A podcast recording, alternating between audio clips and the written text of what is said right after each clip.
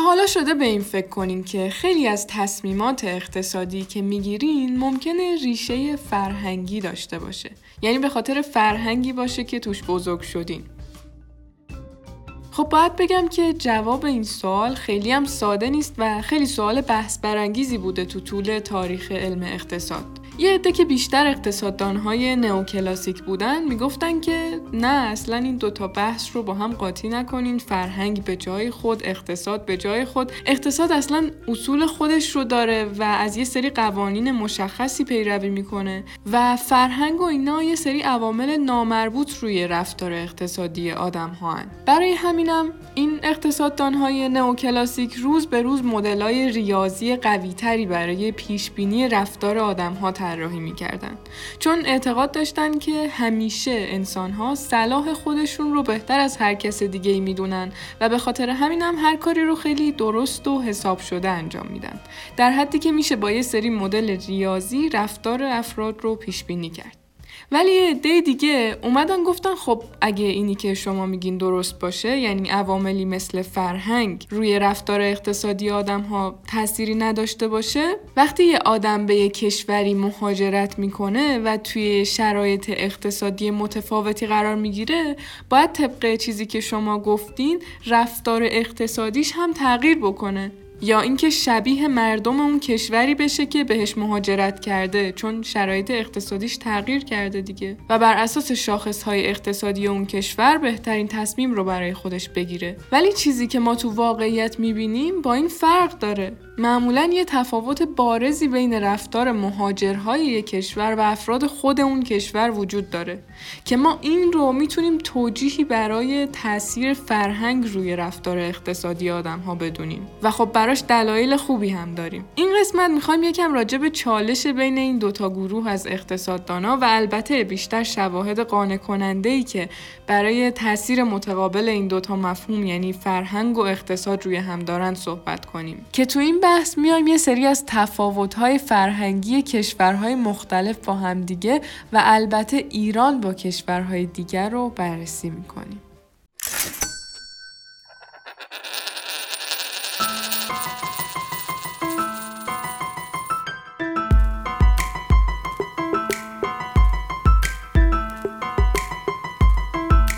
سلام من مریم سعیدی هستم و شما دارید به اپیزود 13 هم از پادکست اکوتاک گوش میدین. اکوتاک کاری از تیم آموزش مرکز آموزش کارگزاری فارابیه و هر هفته از طریق پلتفرم های پادکست منتشر میشه. ما تو این سری از پادکست ها می‌خوایم یه سری اطلاعات مالی بهتون بدیم که کمک می‌کنه تصمیمات اقتصادی بهتری بگیریم.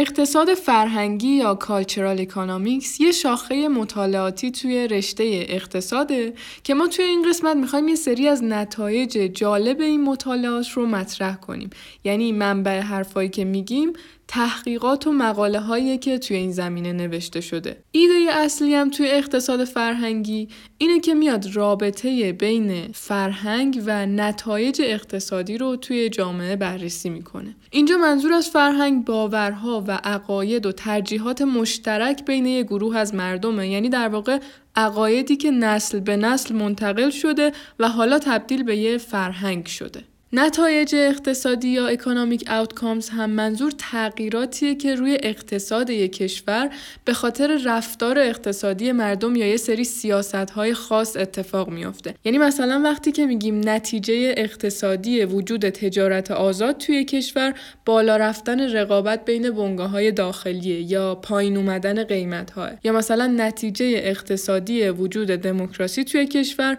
آزادی اقتصادی بیشتره. حالا اینجا هم این شاخه از مطالعه های اقتصادی تاثیر اون باورهای مشترک یا همون فرهنگ رو روی نتایج اقتصادی بررسی می‌کنه.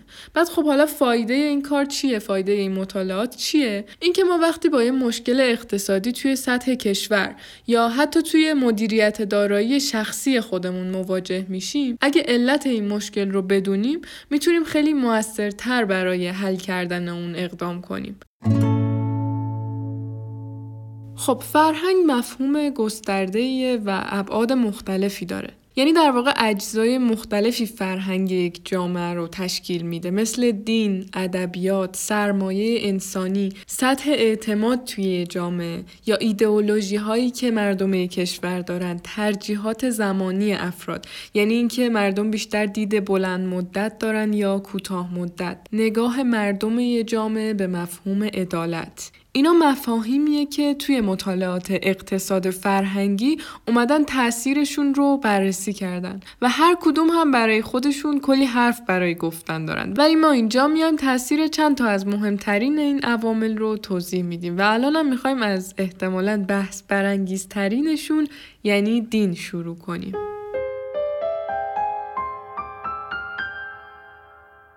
درباره تاثیر خود دین روی اقتصاد ادعاهای جالبی وجود داره. مثلا اومدن دیدن که توی جوامع مذهبی چون که مردم با هم دیگه یه نقطه مشترک قوی دارن و اون هم دینشونه و به واسطه اون نقطه مشترکشون توی خیلی از مراسم ها و مجامع شرکت می‌کنن سوشال کپیتال یا سرمایه اجتماعی قوی تر و بیشتری توی این جوامع وجود داره.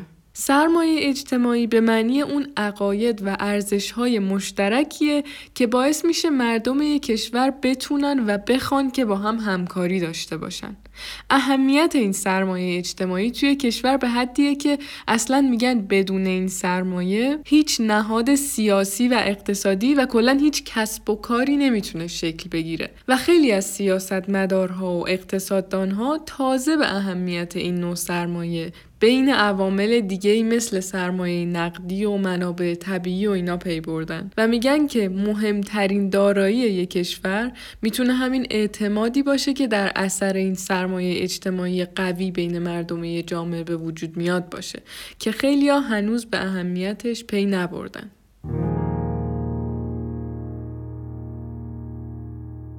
از این سرمایه اجتماعی اومدن دیدن توی بعضی از ادیان یا جزئی تر بعضی از فرقه ها یه سری آموزه های وجود داره که نگاه مردم رو به کار کردن تحت تاثیر قرار میده. مثلا توی فرقه پروتستان که یکی از فرقه های دین مسیحیته یه گروهی وجود دارن به اسم کالوینیست ها اینا میگن که شما وقتی کار می‌کنین یه شغلی دارین و برای اون تلاش می‌کنین باعث میشه که اون ندایی که از طرف خدا به سمتتون میاد رو بشنوین. خب این موضوع باعث میشه که این مردم به کار کردن دیگه یه دیدی فراتر از فقط کار کردن داشته باشن دیگه. و خب توی عمل هم توی کشوری مثل آلمان می‌بینیم که کار کردن برای مردم نسبت به خیلی چیزا توی اولویت قرار داره. عامل فرهنگی بعدی که خیلی توی عمل کرده اقتصاد کشور موثره اعتماده. خب ببینین اصولا پیچیدگی کار اقتصاددانا هم همین جای دیگه. اینجاها که یهو یه عاملی مثل اعتماد اجتماعی توی سطح جامعه می‌تونه باعث شه که خیلی از پیش بینی ها که طبق محاسبات و مدلای ریاضی و از نظر منطقی و عقلانی هم درست بوده طبق برنامه پیش نره. مثلا اقتصاددانا میان یه پیشنهادی به دولت میدن بر اساس همین مدل هاشون و میگن که شما اگه این کارو بکنید مثلا انتظار میره که تقاضای مردم برای این کالا کم شه که بعد این اتفاق بیفته مثلا. بعد دولت میاد این سیاست رو اجرایی می‌کنه و اون نتیجه ای که انتظار می‌رفت اتفاق نمیافته. خب این مسئله دلایل مختلفی می‌تونه داشته باشه نه لزوما علت اقتصادی. خیلی از این رفتارها می‌تونه علت فرهنگی داشته باشه ریشه توی اعتماد مردم داشته باشه.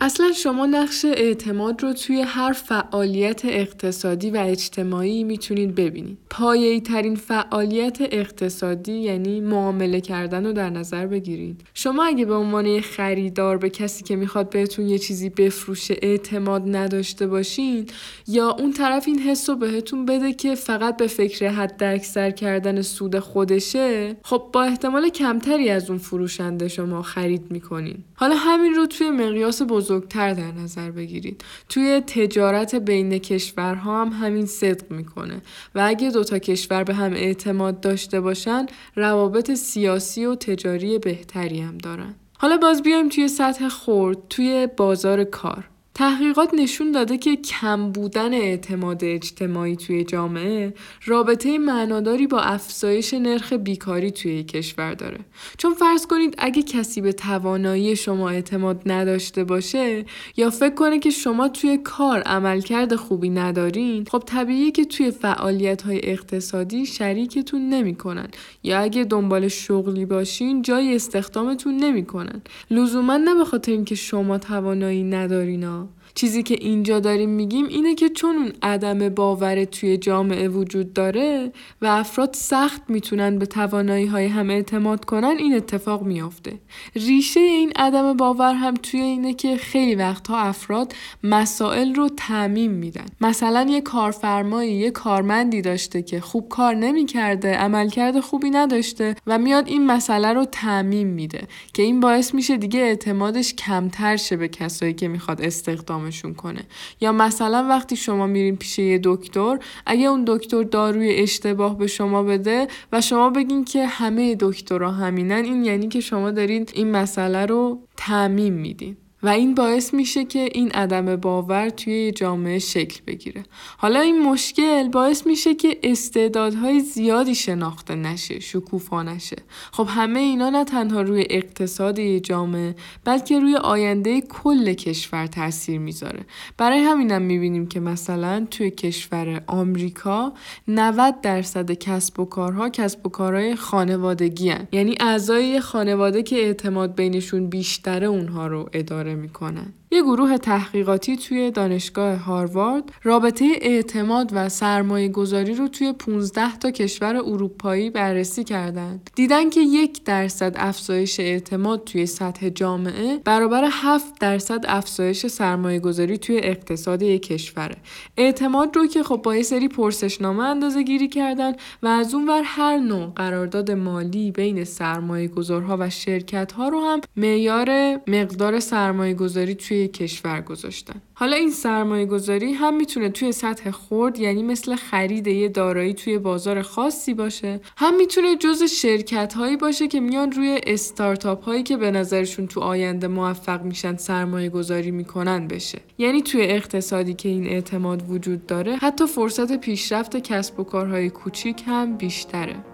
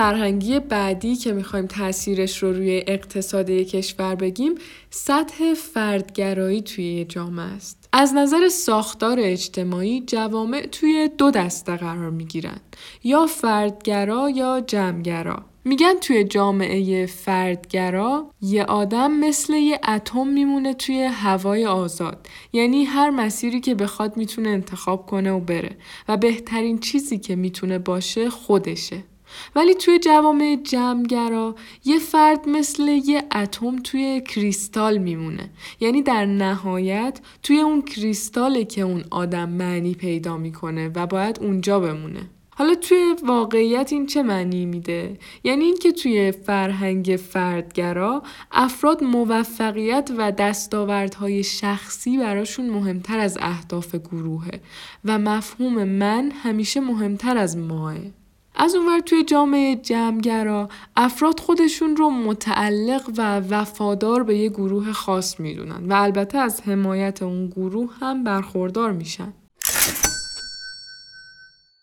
آقای هافستد یه روانشناس اجتماعی هلندیه که میگه فردگرایی مساوی با تجربه چیزهای جدید. چون فرد می‌خواد بگه که من به عنوان شخصیت جدا برای خودم تصمیم می‌گیرم و با بقیه فرق دارم. ولی تو جامعه جمعگرا این کار یعنی انتخاب های جدید داشتن به این معنیه که شما انگار به گروهی که بهش تعلق دارین دارین میگین که دوستش ندارین و می‌خواین ترکش کنین. و خب این خیلی از نظر اجتماعی کار خوبی محسوب نمیشه. برای همین افراد توی جوامع فردگرا راحتتر می‌تونن مسیری که خودشون می‌خوان رو انتخاب کنن برای اینکه در نهایت خودشون باید استقلال پیدا کنن و از پس خودشون بر بیان بعد همین هافستد اومده این شاخص فردگرایی رو برای کشورهای مختلف محاسبه کرده.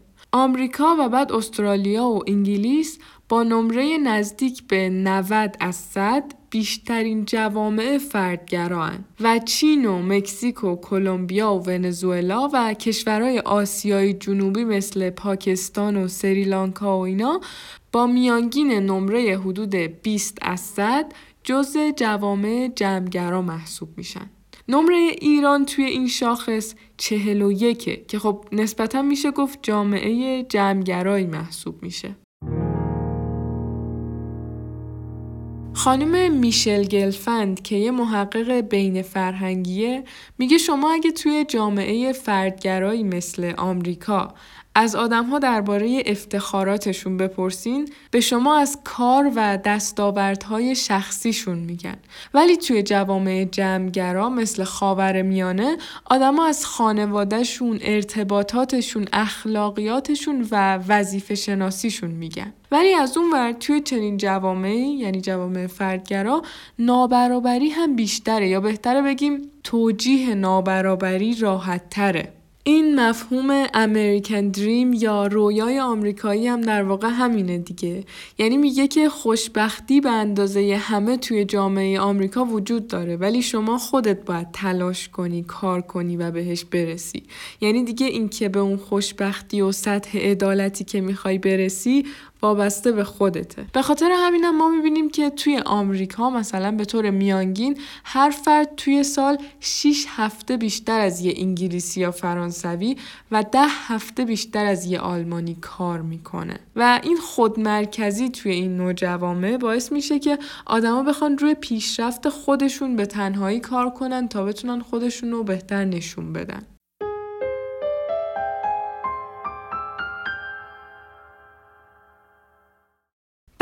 بعدی که خیلی هم مهمه ترجیحات زمانی افراد توی فرهنگ های مختلفه. یعنی اینکه آدم ها آیدی های بلند مدت رو ترجیح میدن یا کوتاه مدت. که برای این هم یه شاخص داریم به اسم لانگ ترم اورینتیشن یا میشه گفت گرایش آدم ها به دستاوردهای بلند مدت. که هرچی نمره یک کشور توی این شاخص کمتر باشه یعنی مردم دید کوتاه مدت تری دارن و برعکس هرچی عددش بیشتر باشه یعنی مردم افق زمانی بلند مدت تری دارن. خب همین اول بگیم که ایران توی این شاخص نمره 14 از 100 رو داره که خب واقعا کمه.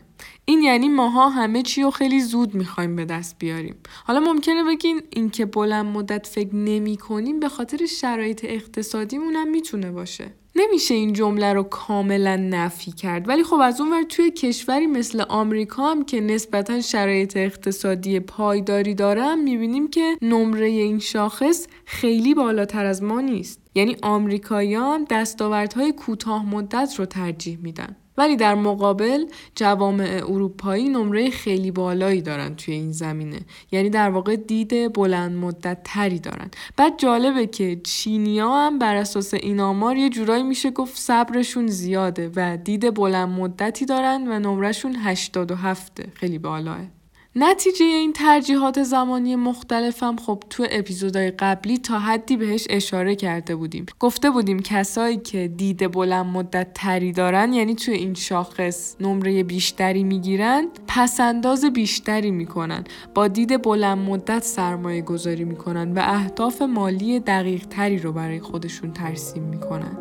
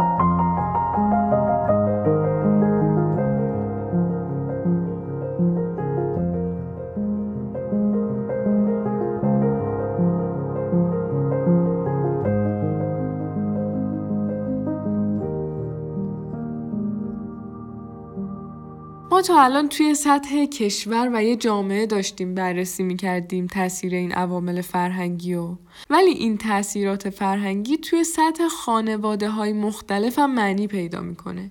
یعنی دیدن که رفتار مالی خانواده ها مثل مقدار و نوع مصرفشون و پسنداز و سرمایه گذاریشون به خاطر عواملی مثل نوع دارایی که هر خانواده داره یا مقدار ثروت خانواده ها با هم فرق می‌کنه. حتی توی یک کشور ولی غیر از ثروتشون عوامل دیگه هم هست. توی گزارشی که فدرال رزرو از وضعیت معیشتی خانواده های آمریکایی ارائه کرده بود نشون داده بود که تجربه و انتظارات خانواده ها راجع به مفهوم اعتبار بین نژادها و قومیت های مختلف متفاوت بوده. مثلا یه مثالش اینه که حرف زدن راجع به پول توی خیلی از فرهنگ ها مرسوم نیست یا تابو محسوب میشه. تابو به معنی چیزی که بر اساس فرهنگی جامعه خوب نیست راجبش خیلی حرف بزنیم. مثل جامعه آمریکا و اصلا گفتن یکی از علتهایی هم که سواد مالی آمریکایی ها کمه می‌تونه همین راجب پول حرف نزدن باشه. ولی نکته اینجاست که توی همون آمریکا خانواده های مهاجر چینی یا چینی آمریکایی کمتر اینجوری یعنی مثلا یه بچه توی خانواده چینی نه تنها قیمت خونه خودشون یا حالا اجارش و اینا رو می‌دونه این اطلاعات راجع به خونه امو و امه و خالش هم داره. بعد گفتن علت این تفاوت اینکه توی خانواده های چینی دیگه این مسئله راجع به پول حرف زدن تابو نیست و حتی بچه اون خانواده هم می‌دونه که چقدر پول وارد خونه میشه و چقدر خرج میشه اینه که خب خانواده های مهاجر وقتی میرن توی کشوری باید یه کسب و کاری را بندازن و به خاطر این مسئله مجبورن که خیلی رک راجع به پول حرف بزنن و این باعث میشه که دیگه این مشکل راجع به پول حرف زدن وجود نداشته باشه. ولی جالبه که یه نظرسنجی بین آمریکایی انجام دادن. یه سری سوال بهشون دادن و گفتن که شما سوالی که براتون خیلی سخت جواب بدین و انتخاب کنین بیشترین سوالی که مردم انتخاب کردن سوال راجع به درآمد آدم ها و مقدار پسنداز بازنشستگیشون بوده. علت اینم می‌تونه این باشه که آدم ها حس می‌کنن که با جواب دادن این نوع سوال ها راجع به طبقه اجتماعیشون قضاوت میشه.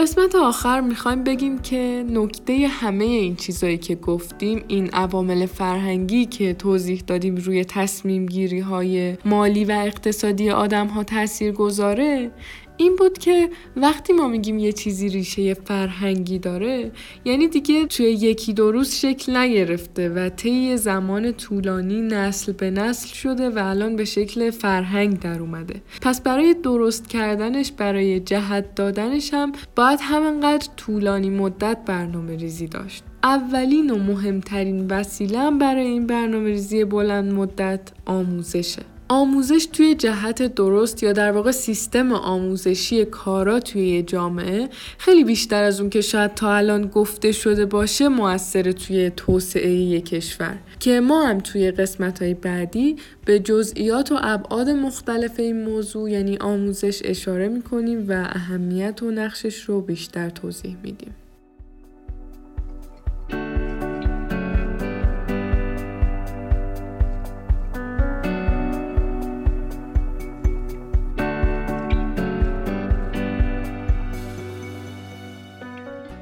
قسمت اومدیم تاثیر عوامل فرهنگی رو روی نتایج اقتصادی بررسی کردیم. برای این کار از مطالعات شاخه اقتصاد فرهنگی یا Cultural Economics استفاده کردیم.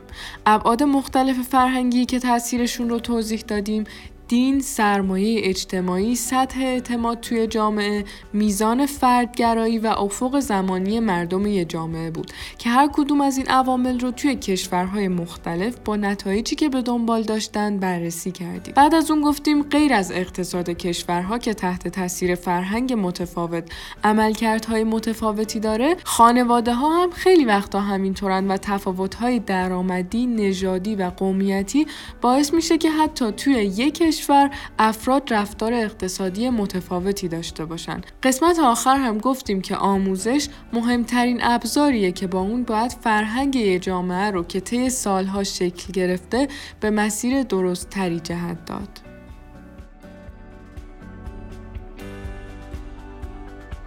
امیدوارم که این قسمت براتون جالب و مفید بوده باشه. نظراتتون رو برامون کامنت کنین یا از طریق ایمیل اکوتاک که توی قسمت توضیحات پادکست اومده برامون بفرستین.